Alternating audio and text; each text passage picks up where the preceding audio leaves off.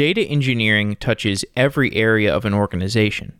Engineers need a data platform to build search indexes and microservices.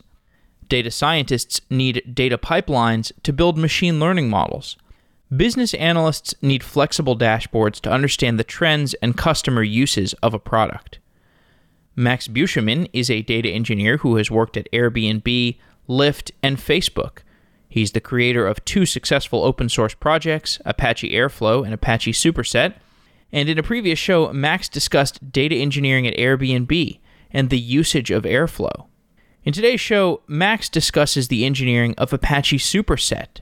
Superset is an open source business intelligence web application. Superset allows users to create visualizations, slice and dice their data, and query it. Superset integrates with Druid, a database that supports exploratory, OLAP style workloads. One reason that Superset is distinctive is that it is a full open source application. Many open source projects are tools like databases, command line tools, and web frameworks. But Superset is an open source application that can be used by individuals who are not developers, so the potential audience is wider than the typical open source tool built for engineers. Max joins the show to talk about his experience as a data engineer at Airbnb and Lyft, and the open source projects that he has started and led.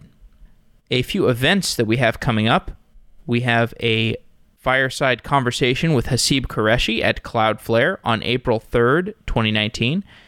We also have a hackathon at App Academy on April 6th, 2019.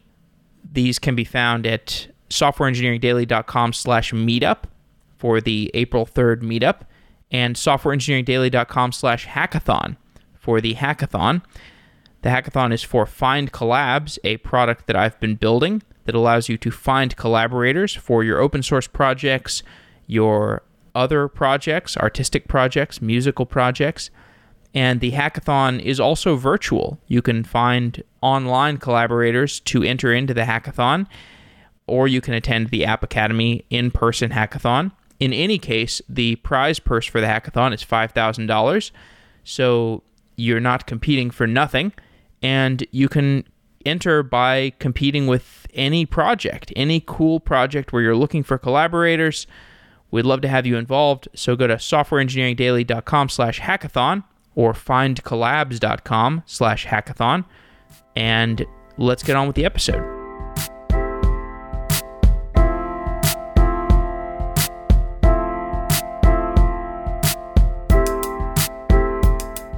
Max Beauchemin, welcome to Software Engineering Daily. Thank you so much uh, to have me on the show again.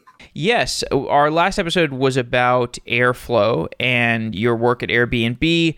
You are the creator of Airflow. You're also the creator of Apache Superset, which we're going to talk about in a little more detail today. And you've worked in engineering at Lyft and Airbnb. So your background is at high scale technology companies building data infrastructure, data visualization tools. And Superset is this open source BI tool that was originally created when you were at Airbnb. Why did you create Superset? Right. Yeah. So, for context, I started probably working with data about 15 to 20 years ago. So, I've been working using all sorts of data tools, data platforms. And yeah, more recently, I worked at Facebook, Lyft, Airbnb, where you know I was part of of the data tools team building all sorts of data tools. And the reason, or, or the history, or the genesis of of Superset is really it came from a place where at the time at Airbnb we were uh, running a Druid cluster, a POC on a Druid cluster, and for hackathon, I decided that it would be neat to just create a small tool to slice and dice the data that was in Druid. So at the time, Apache Druid did not have any sort of front end for it. So it was assumed that you'd probably write your own front end. And for hackathon, I just built this tool. Um, so that's how it all started. But quickly after this, decided to make this work, to make the, the hackathon tool basically work with Presto as well and with other databases that we use internally. And that kind of grew from from that point there are lots of different people within an organization that could potentially use a business intelligence tool like a superset. Was there a type of user that you were optimizing for when you started working on Superset? Originally, I think we were just targeting at anyone who needs to explore data at Airbnb, right? So we had these these great data sets in, in Druid, and we wanted for people to just uh, create their their own visualization and result sets out of it.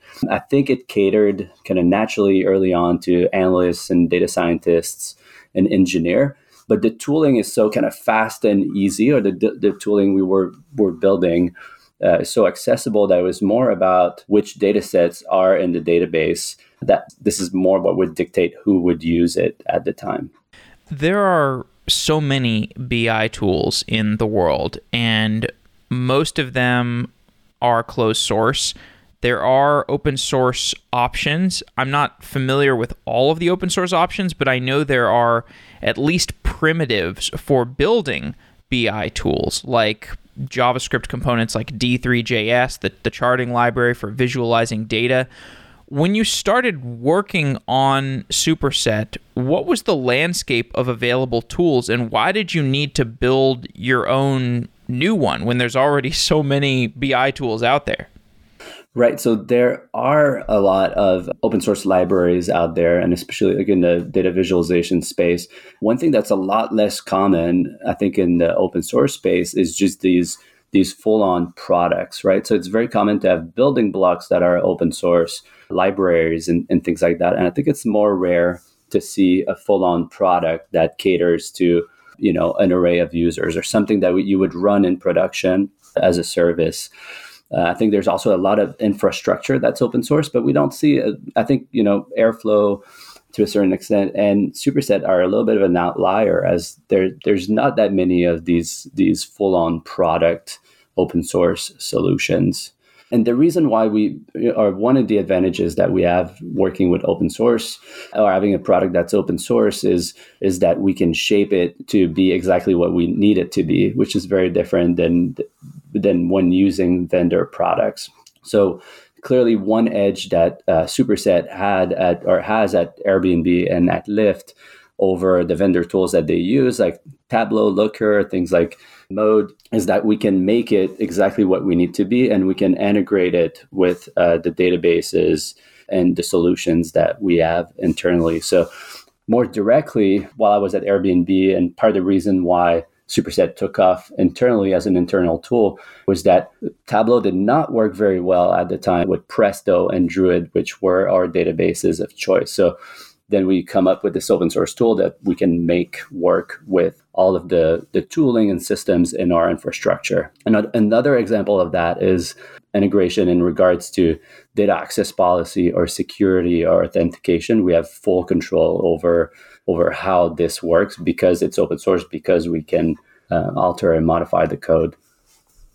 You touched on something there that what makes Superset unique in the category of open source BI tools is that it feels like a fully fledged product.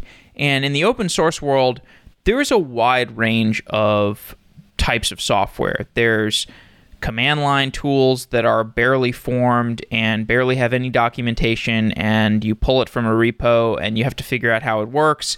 There's backend tools that have more documentation, but they're still kind of hard to use by their very nature. And then there are open source tools where there is so much documentation, there's such a good onboarding experience that it really opens up the tool to a, wide range of people who can use it. The one one shining example that comes to mind is WordPress. Everybody can use WordPress, whether you are whether you want to hack on WordPress itself or you want to be somebody who just wants to run a blog or wants to run an e-commerce site. Why is it so important to have a highly accessible, fully formed product around that open source tool that you're building?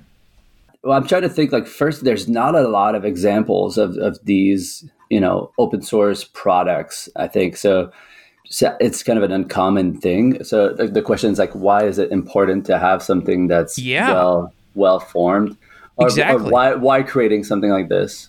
Exactly. Well, I think it's I think it's underrated. I think it's underrated what you know what WordPress has done, what you're doing with Superset, the idea that you're not just like creating this like one-off random tool that maybe some people install, but it's a really fully baked thing that is open source. So let, let me give this a shot. So, so I think the reason why op- open source, you know, in general is building blocks is that it's just easier for someone to approach it this way, right? To say maybe I'm working on a piece of software or I'm working on on a platform or something that's internal and I need a library and I'm just going to go ahead and create a building block for myself and then this building block I can share with the world.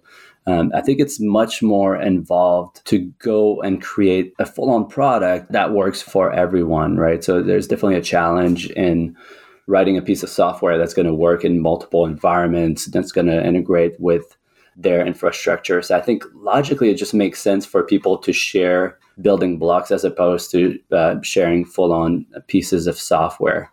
You know, when you manage to put something together that is a full on product, then of course it's it's attractive for organization and it's a it's a full on solution that competes with potentially uh, vendor products and that becomes an interesting proposal for people to to use and run. So i would say it's just like more complex and harder to do but then the bounty or the uh, the value proposition is also higher. When I think about the trends in data engineering and consumption of BI tools on the other end of that data engineering, there are all these layers between the point of data creation and the point at which a user is consuming that data on a dashboard in front of the screen. And this has become more complex with the rise of importance in streaming data because before you might have, you know, in the days of batch, you might have been able to get all your data and then you batch it into a visualization system. But now we have systems that are rapidly updating. Like if you're a if you're a business analyst at Lyft or at Airbnb, you want to have some dashboards that are updating in real time. How has the movement from batch processing and batch data to stream processing, how has that affected the the front end, the dashboarding BI side of the world? So I think there's definitely a movement there, and I've I've seen a lot more kind of streaming computation over the the past year, and especially because I was at Lyft, and Lyft is such a real time uh, real time business, right? So it's a timely thing. It's heavily operational. We need to make sure that everything is working well right this minute, right this moment. Um, so part of it is I've observed at Lyft. I think if you look at Airbnb in context, there's still growing needs for real time data, but I would say maybe not as much just by the nature of their business, right? But I think in general, we do see a movement towards more uh, real time data. I think some people have been arguing that you know ultimately everything should everything is an unbound data set and all computation should be operating on streams. Um, I think that's a little bit controversial. You know, some, sometimes uh, sometimes you just don't need that, right? So if you're doing uh, growth and engagement type of analysis, you might not need to know exactly what happened in the last minute.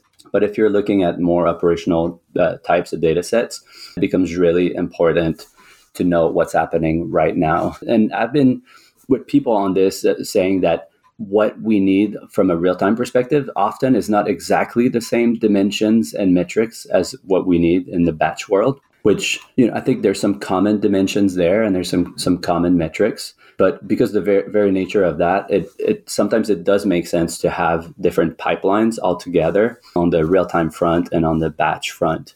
One thing too that we've seen that that's like driving change there is that the tooling has got has gotten so much better right? With much better computation frameworks like flink and spark streaming you know with kafka becoming so prevalent and solid and with databases like like druid or pinot it's becoming a lot more possible than it used to be to actually do this.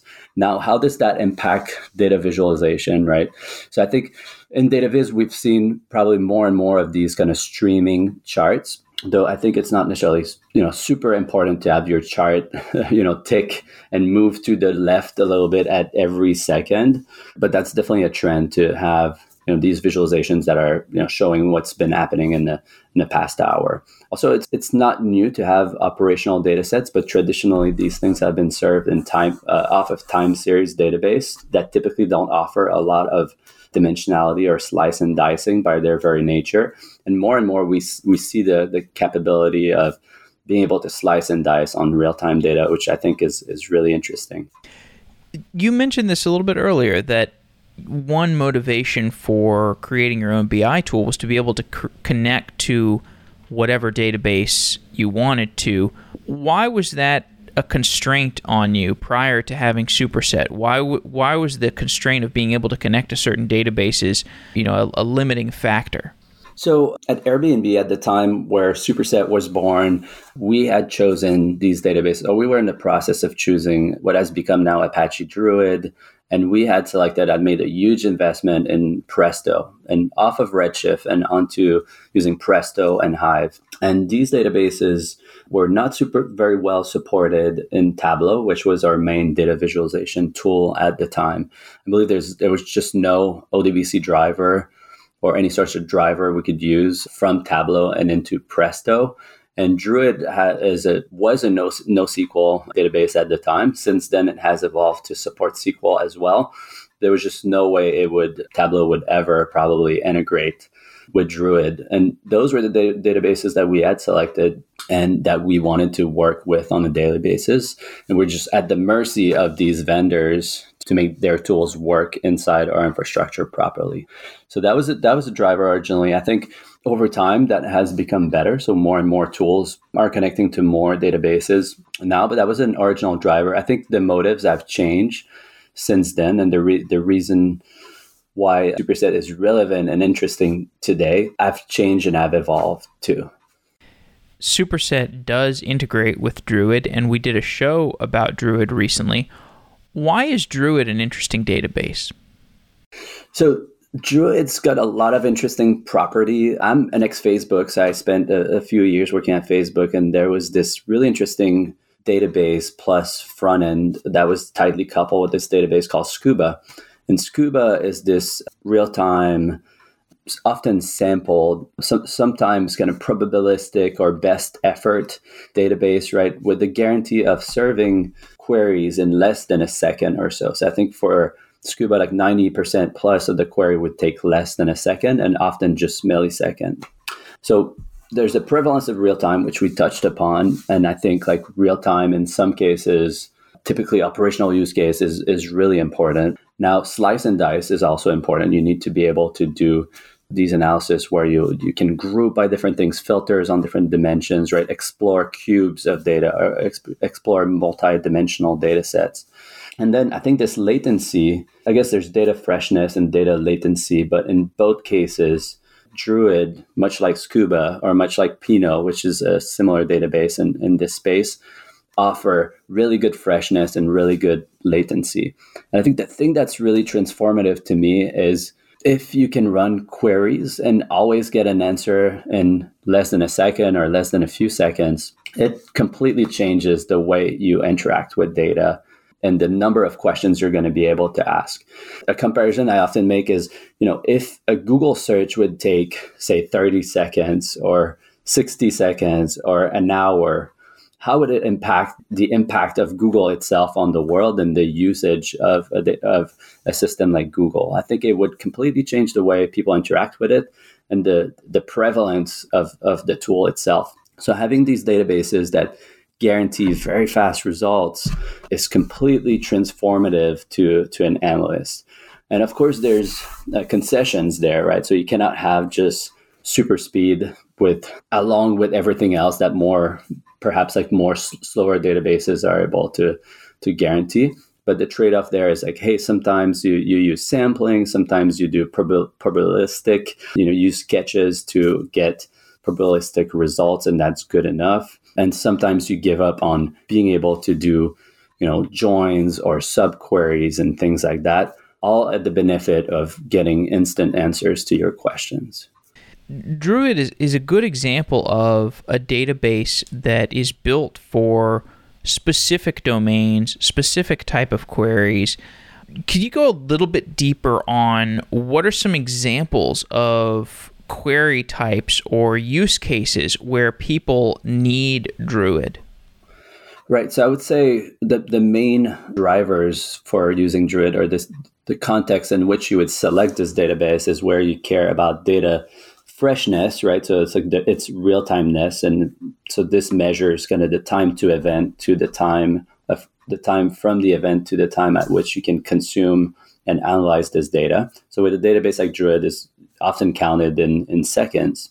And then the query latency, which is from the moment where you ask your question, how long is it going to take for you to get an answer? So for use cases where these things are important, I think using a database like Druid is is becoming more and more of an obvious choice.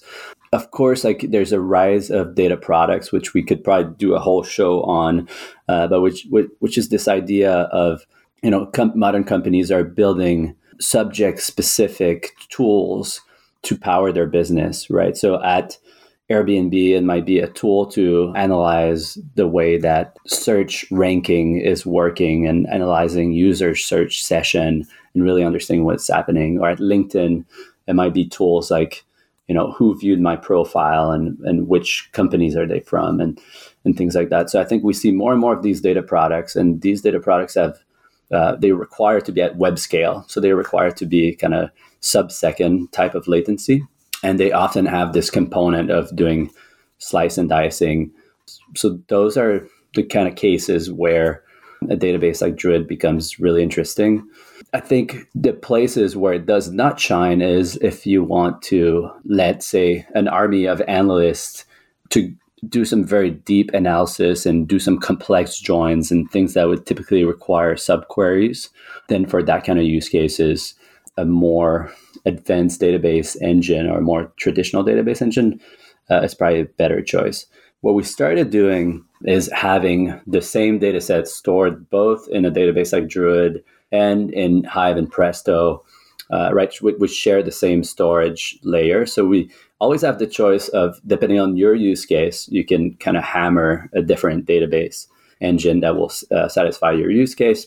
And sometimes you can even pivot from one to the other. So maybe your data set is sampled in Druid and your results are probabilistic to a certain point. And if you need accuracy, you'd be able to use almost the same query against a different engine and, uh, engine and just go back and forth depending on your use case.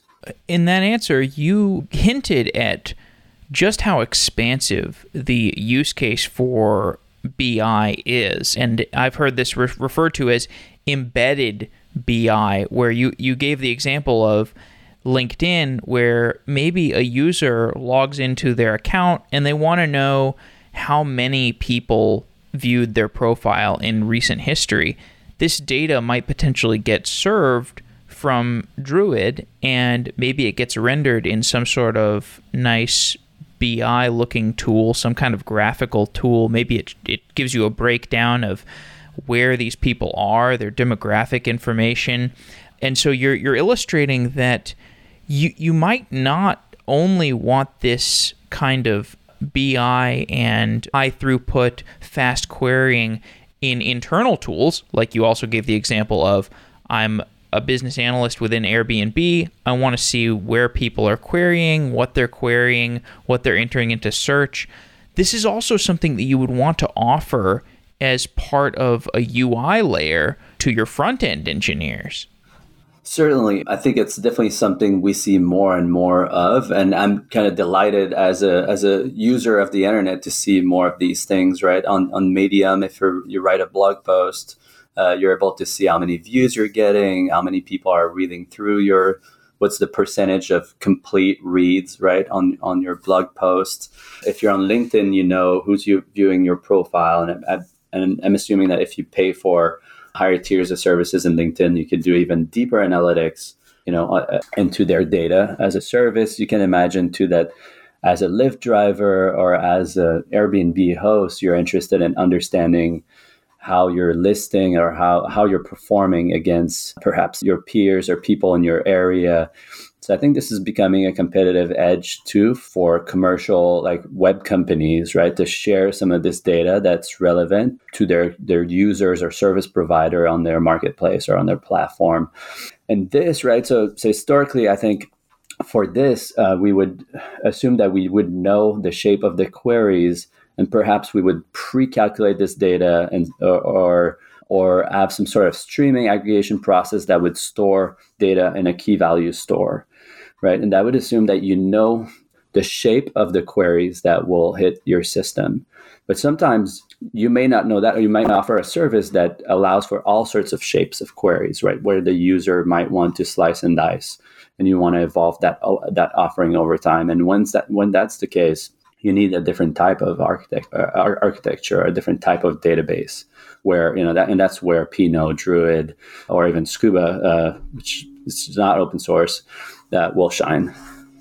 There are listeners out there who all their data is in a Postgres database or it's getting written to Parquet files and there, there are people who are in different phases of their data infrastructure build out and maybe they don't have druid set up and so the idea of setting up a custom database just to be able to serve to a new custom BI layer, that might be a, an intimidating idea. Can you talk about the deployment process of being able to use Superset? Are there some other options that allow me to set up Superset to be used with other data infrastructure platforms?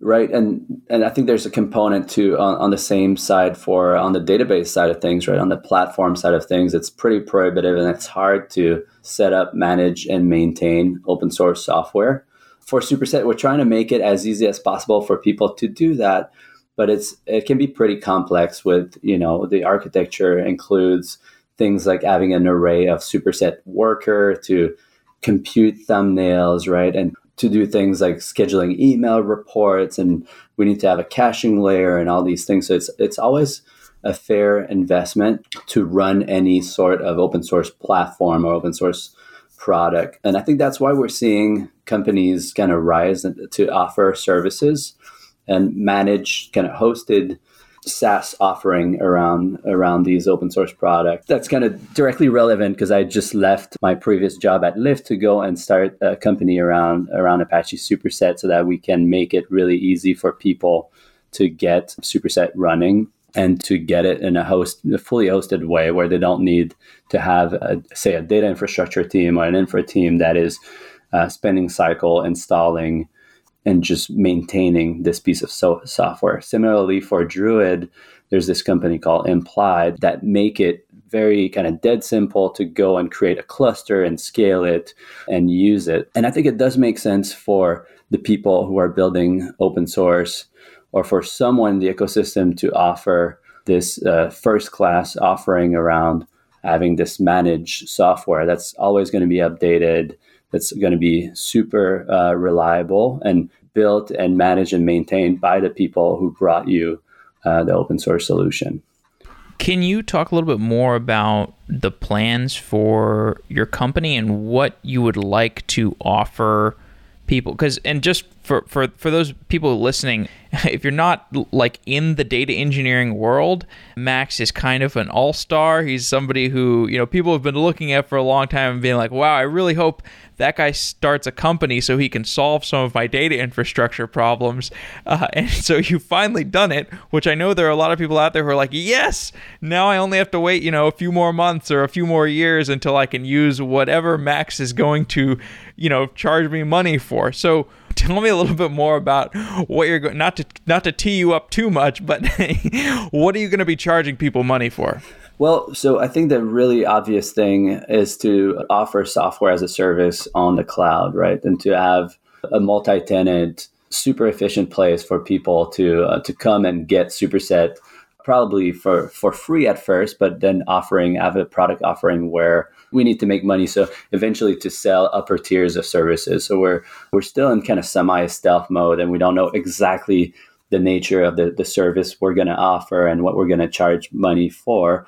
But I think what people are ready to pay for is things that will prevent them from ha- having the need uh, the need to have an infrastructure team managing maintaining uh, th- this software. So fully hosted, reliable in the cloud, perhaps s- some services around a better offering around security, authentication, flexibility around managing your data access policy and your data governance, right? And having really good audit as to like who is accessing which which uh, piece of data in your your organization.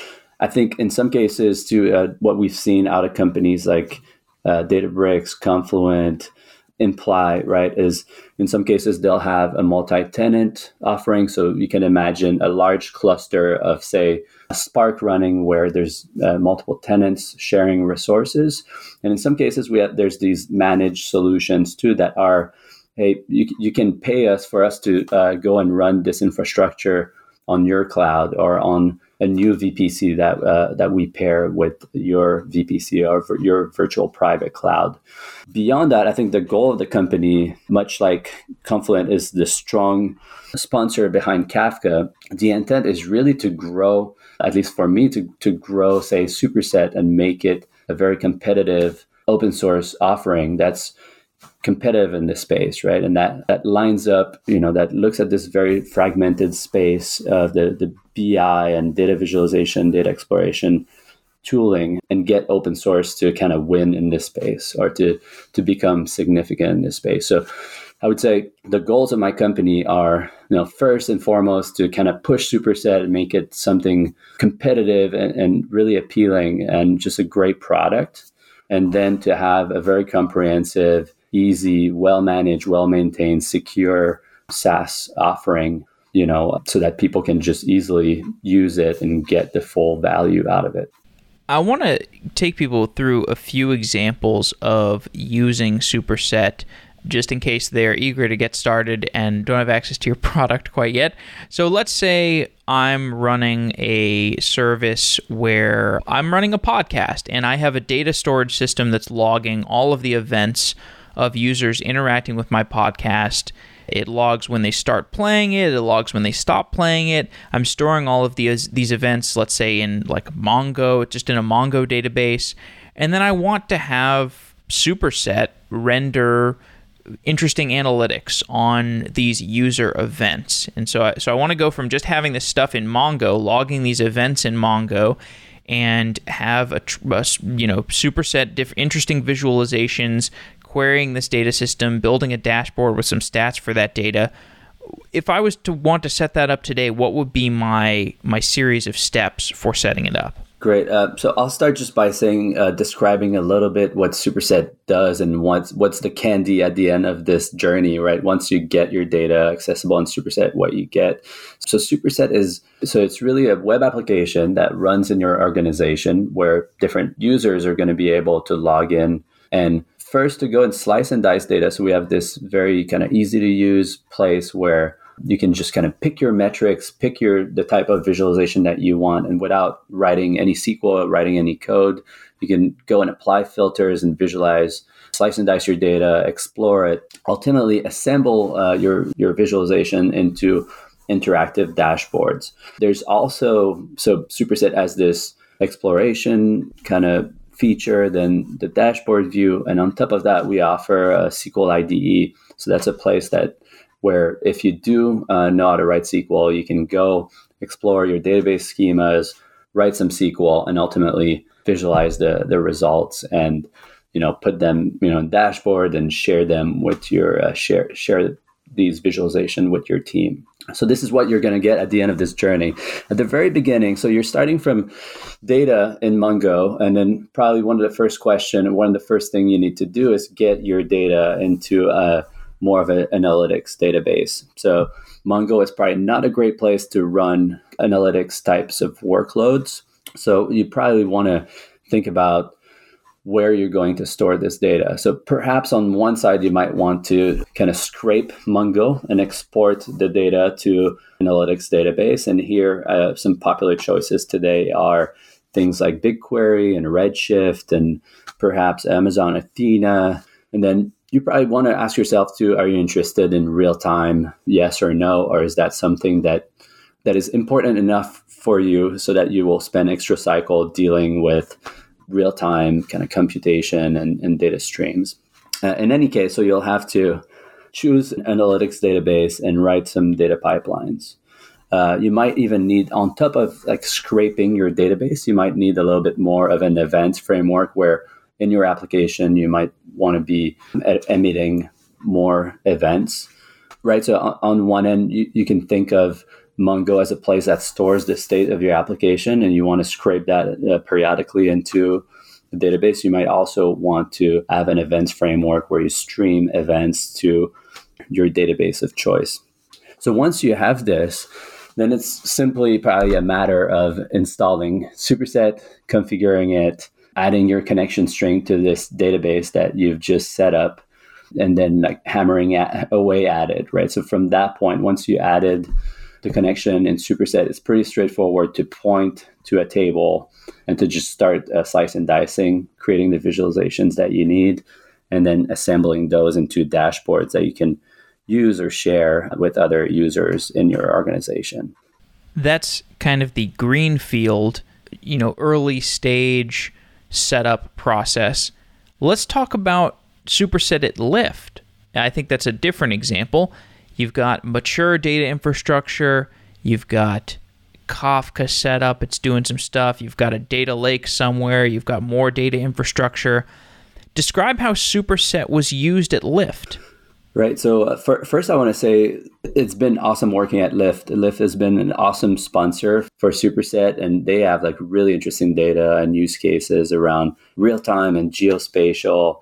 And they have like a really good data infrastructure team, uh, and and you know just a reliable found foundation to build upon so what the the systems or, or maybe what the architecture or infrastructure in and around superset at Lyft, maybe to describe that's on one end, there's the pipeline, there's something called analytics events where the different applications running at Lyft are emitting events. So user actions and time. So you can think of the mobile app generating events, you know, and th- these events somehow get collected, they, they get sent to Kafka.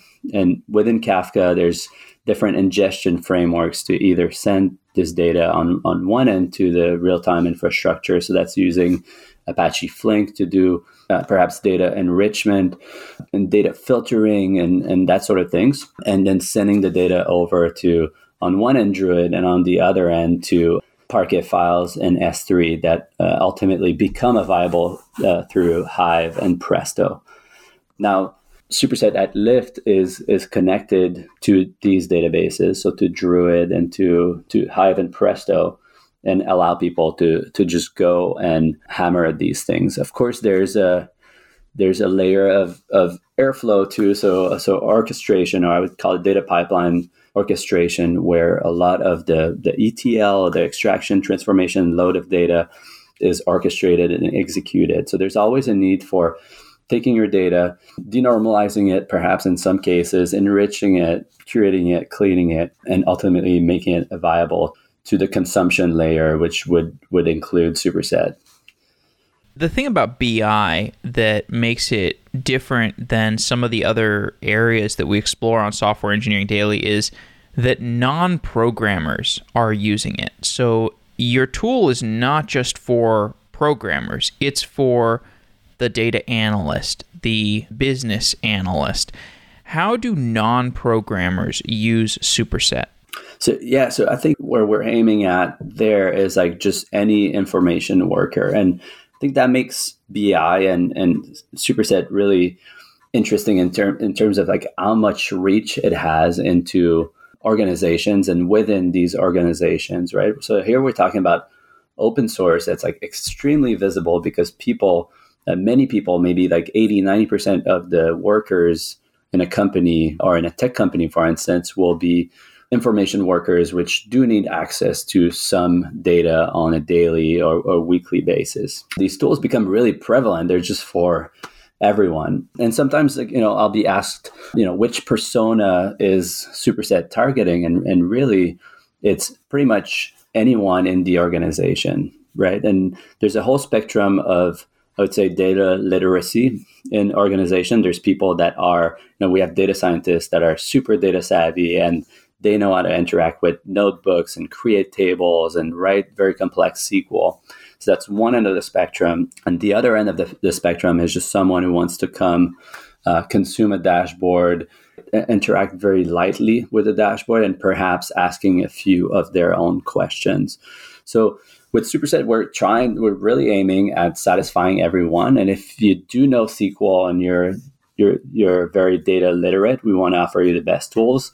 But also, if you if you don't know exactly what you're doing, we want to offer you also a solution to come and and just interact with data in, in a way that that is you know uh, relevant and easy. So I think it's challenging to offer these tools that that work well for for everyone, but that's definitely the the holy grail, and that's what we're we're after. There was this show we did recently with Netflix about notebooks, and you and I talked a little bit about this offline. That show made me feel like I have no idea what is going on in the world of data science because in that episode, the the guest Matthew Seal, he just talked about how Netflix has been completely overrun with the use of these Jupyter notebooks, which are kind of a shareable software development environment. It allows you to do visualization, allows you to share the, the code as well as the results of different uh, data science jobs that you might want to run. I'd just like to get your perspective on the changing tool set of the exploratory data scientist or the the data scientist who's figuring out how to put a machine learning model into production the tooling that they're using and how these sort of UI layer tools like Jupyter Notebooks or Superset are affecting their workflows. That was a really interesting show by the way and it's very much confirming trends that I've observed over the past 5 years right of just dashboard becoming more prevalent and dashboard as unit of schedule or unit of things that can be productionized for data pipelines. And also, we've seen uh, a rise of notebooks as a place to define and assemble dashboards too. I think notebooks are interesting because ultimately they're the most flexible tool. It's just code, so you can, uh, from a notebook environment, you have full access to anything that programming languages will expose. So ultimately, they are as flexible as can be. The reality is there also there's something prohibitive about them is that you do need to go someplace and, and write code and you know out of the maybe 80 to 90% of people who need access to data daily in organizations a lot of these people are either not able to write code or not interested in writing code depending on their use cases so of course if you need that flexibility, then uh, the notebook is a great place to do that, especially in environments where notebooks are building block, right? And they're reusable components that are, uh, you know, predictable and can run in production. In other cases where you're just trying to slice and dice data, right? so say if I work at Lyft and there's a spike or there's there's some sort of step change in the number of rides, or there's something happening right now that is different than what happens usually typically typically at this time of day. And i need to figure out the dimensionality of of what's happening. Firing up a notebook is probably not the, the right thing to do right? You probably just want to start from a visualization that provides some context and then easily start uh, slice and dicing. So for many operations you don't necessarily need that level of flexibility, and, that, and that's where well-designed, you know, BI tools kind of shine, right? So it's, it's more uh, the pivot table type of operation where you say, you know, group by this, filter on that, you know, drill into this dimension, this sort of things. Another uh, aspect of that show that stood out to me was that the changing nature of these data roles at a company like Netflix, so there's a cardinality of different roles that's increasing. You've got data analyst, business analyst, machine learning scientist, et cetera, et cetera, et cetera. At Lyft, have you seen the expanse of new data roles? Did that stand out to you in that Netflix episode? To me, it, it was. I think it's it, the model that we're talking about really matches what we've seen, what I've observed at Airbnb and Lyft. Maybe more newer data roles or a way that say data engineering is evolving is to do a lot more streaming computations. But I think this is not about to change, right? And we're probably going to see a lot more kind of information workers climbing up the la- the ladder of complexity and abstraction. So that means if perhaps a few years ago you, you were using Excel, maybe today you're writing a little bit of SQL. And if perhaps you, you were able to write a little bit of SQL a few years ago, now you're pushed to start interacting with notebooks and writing a little bit of code. And maybe if you're a strong data engineer, you know, that has been doing this for a long time, you start doing a little bit more ML. So we see these roles kind of climbing just the ladder of, of the complexity of the work that they do. And as things get more complex, it creates opportunity for more specialization. You know, I think we're just going to see people, or companies that are successful, investing more and more in data, data teams, and for these roles to specialize more as things go. One trend that's slightly different here is like the data infrastructure type of role where we're seeing some consolidation around the cloud, the, the cloud, sorry. So the, either SaaS companies like the company I'm starting, right? So instead of having teams of people running a lot of open source software and managing it from within your organization, you, you might rely more on specialists and people who really know that software to run it. Similarly with databases, right? People, a lot of people are moving from either on-prem or their own managing their own EC2 instances of databases, moving to things like BigQuery and just enjoying not having to manage uh, and maintain these pieces of, of software. And th- so the world of vendor selection is becoming a really confusing set of problems for a CTO or a CIO, and it's also becoming a dogfight for the infrastructure vendors. So if you're a bank and you're looking for what vendor to go with, you're looking at AWS, IBM, but also Databricks and you know imply. What's changing in the world of vendors and vendor selection and, and software infrastructure companies? Yeah and I'm, I'm not sure if i'm the best person to ask this question to but i can talk about this space and about fragmentation right? So i think we're in an era where people are investing a lot in, in data and data infrastructure and, and cloud infrastructure and there's definitely that creates kind of a gold rush and a, a lot of companies are popping and offering services and usually we see these these phases of kind of fragmentation followed by phases of consolidation around like the the tools that you know win the market and I, I think we're still very much in a state of fragmentation. An example of that is for setting up my company, trying to figure out which SaaS vendors to use for things like you know HRs HR payroll expenses, and it's like extremely complicated to to pick anything. It's very quickly evolving too. So hopefully we'll see some consolidation. One thing too that I say specifically about the BI space is that maybe it is okay to offer uh, within your company different tools, right? So maybe a company can have, you know, superset, Looker, you know, Tableau, and and multiple offerings and there's pros and cons there. That, but maybe it does make sense to offer to your internal audiences a whole array of tool. So BI is one of these verticals that's usually not winner take all. So you know there are these verticals like log management and operational analytics where you see multiple players succeeding like you see in the in the world of log analytics for example like Datadog and Dynatrace and you know 15 other log management companies that are all doing just fine. At Lyft, did you guys standardize on vendors like that, or did you have more of a, you know, engineers can choose what tools they want?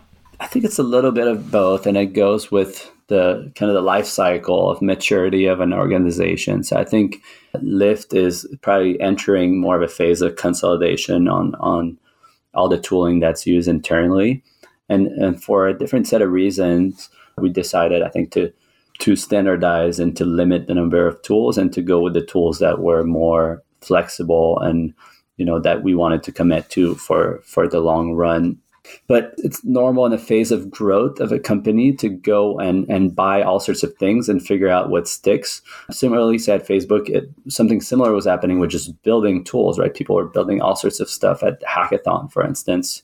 Then over time, there would be some clear winners.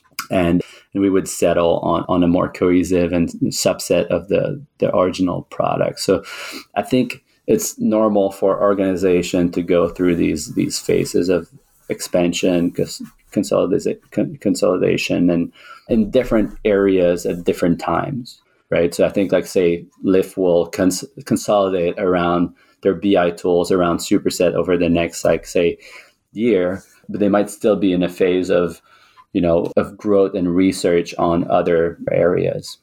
When you started Superset, you had spent time working on Airflow, so you had considerable open source experience. What else have you learned about open source software since you started Superset? Yeah, so what have I learned on open source software?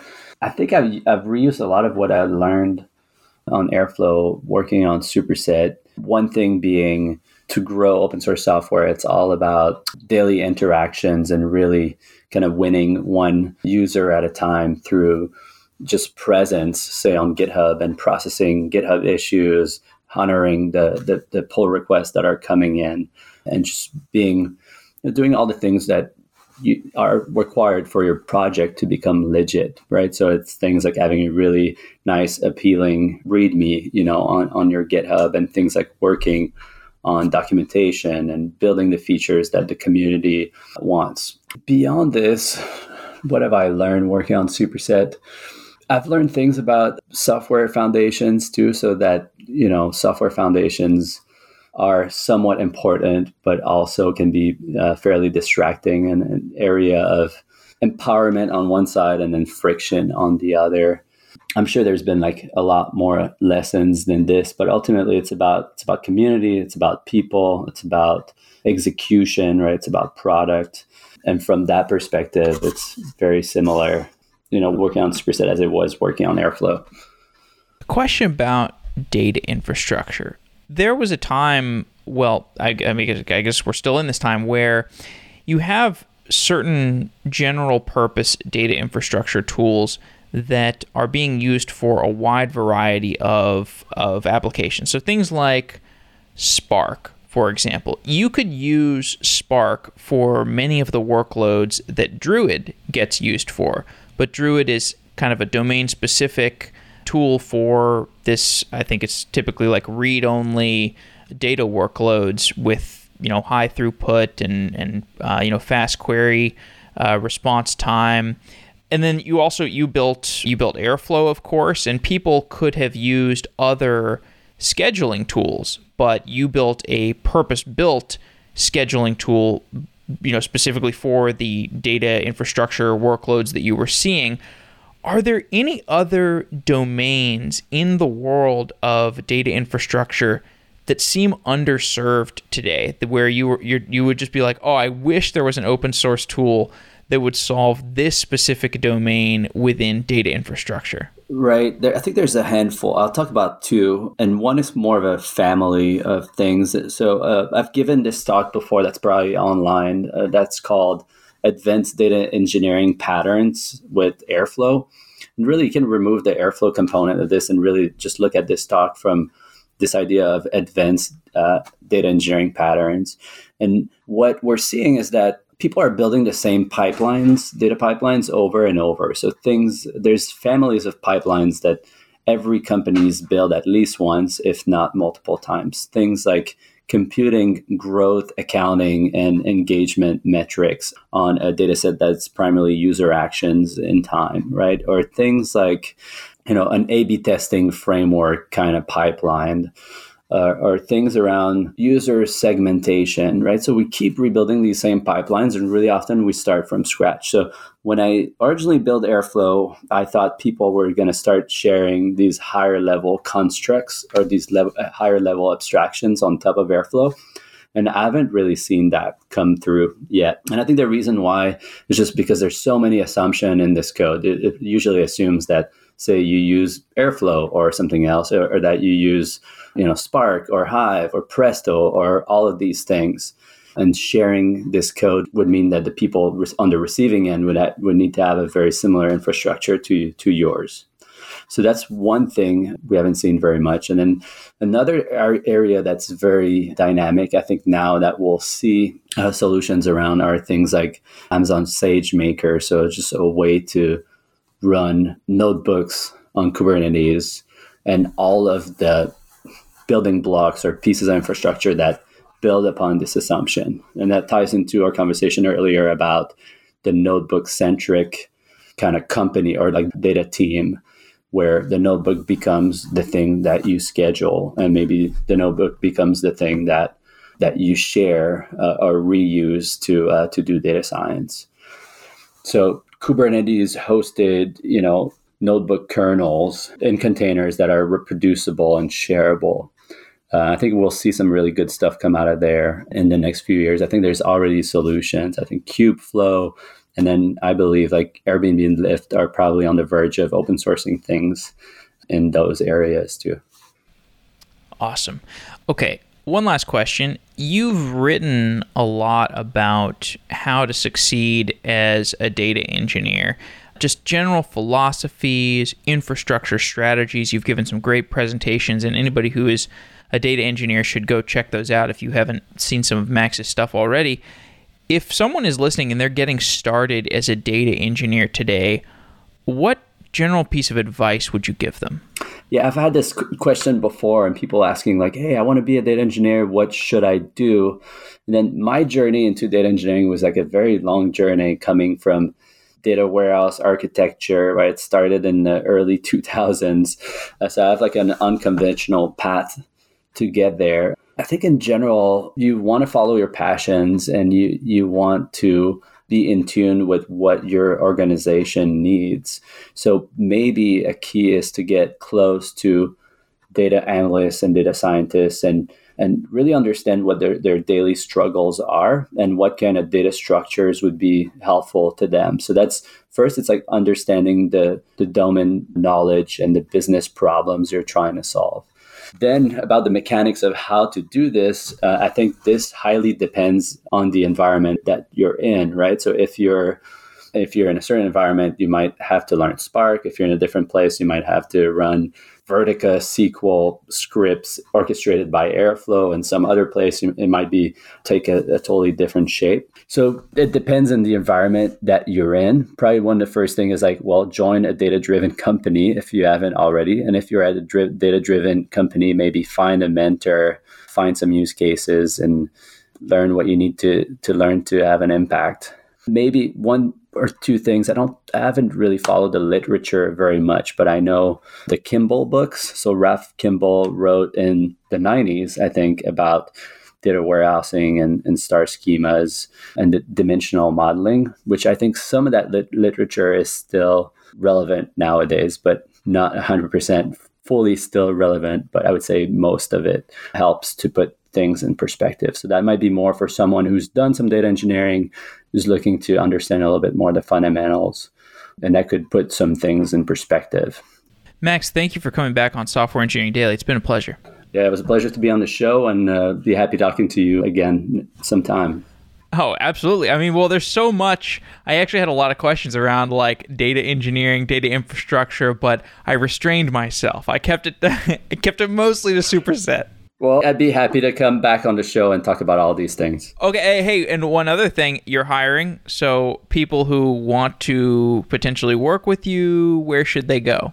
Right. So I'm starting a superset company. So people interested in working on open source software around data visualization, dashboarding, offering tools for analysts, data scientists, you know, or anyone who works with data. We're going to be building some some really exciting things and push superset forward. So probably the best place to reach out is to connect with me on LinkedIn and, and send me a quick message and I'll be super happy to to connect and talk about what we're doing. Okay. Max, thanks for coming on the show. It's always a pleasure. Thank you so much. Wow.